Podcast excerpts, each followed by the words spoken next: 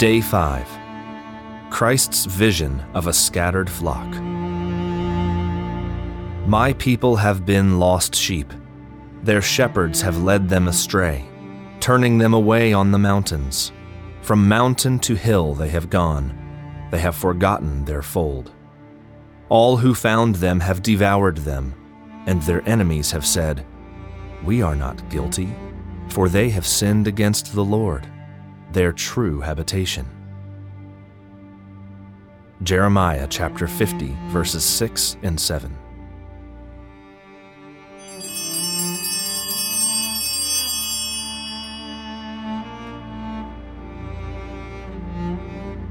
Attacking wolves can tear a shepherd's flesh, but wayward sheep can cause an injury more bitter still. They will break a shepherd's heart. Our Lord, the Good Shepherd, knew that he must lay down his life for the sheep. By his death, he would gather them into one flock. But in their willfulness, they could still wander, scatter, lose their way in the search for greener pastures where predators would pick them off. Anne Catherine told how Jesus' terrifying visions continued as he watched his beloved flock disperse in the centuries to come, following multitudes of hirelings who were themselves misguided, chasing after the wind.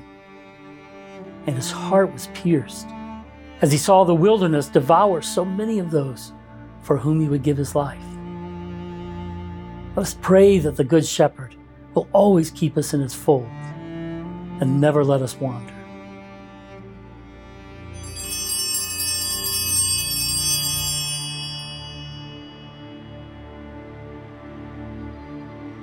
Jesus beheld all the apostates, heretical leaders, and pretended reformers who deceive men by an appearance of holiness. They vied with each other in tearing the seamless robe of his church. Many avoided his compassionate embrace and hurried on to the abyss where they were finally swallowed up. In his agony, Jesus saw countless numbers of other men who did not dare openly deny him but who passed on in disgust at the sight of the wounds of his church, just as the Levite had passed by the poor man who had fallen among the robbers in the parable of the Good Samaritan. Like cowardly and faithless children who desert their mother in the middle of the night at the sight of the thieves and the robbers, to whom their negligence or their malice has opened the door, they fled from his wounded spouse, the church.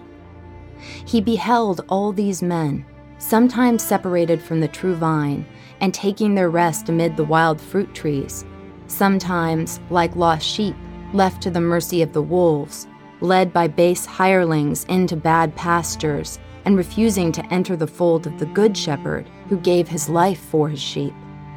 They were wandering homeless in the desert, in the midst of the sand blown about by the wind, and were obstinately determined not to see his city placed upon a hill which could not be hidden, the house of his spouse, his church built upon a rock, with which he had promised to remain to the end of ages.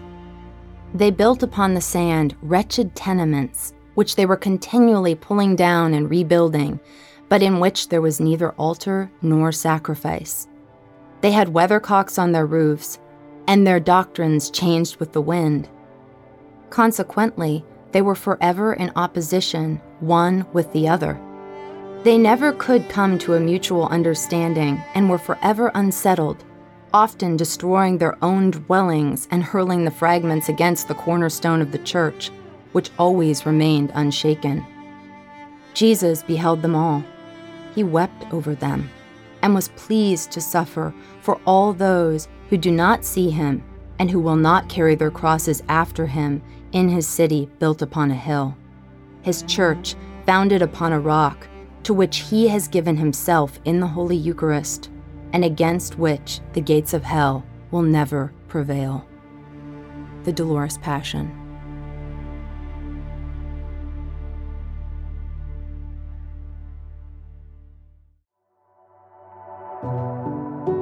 This has been an episode of Lent 40 Reflections and Mystical Revelations on the Passion, a podcast brought to you by TAN. For new episode notifications And to support this show and more great free content from TAN, visit lentpodcast.com to subscribe and use coupon code PASSION25 to get 25% off your next order, including The Passion Reflections on the Suffering and Death of Jesus Christ by Paul Thigpen, and countless more spiritual works to strengthen your faith and interior life. Thanks for listening.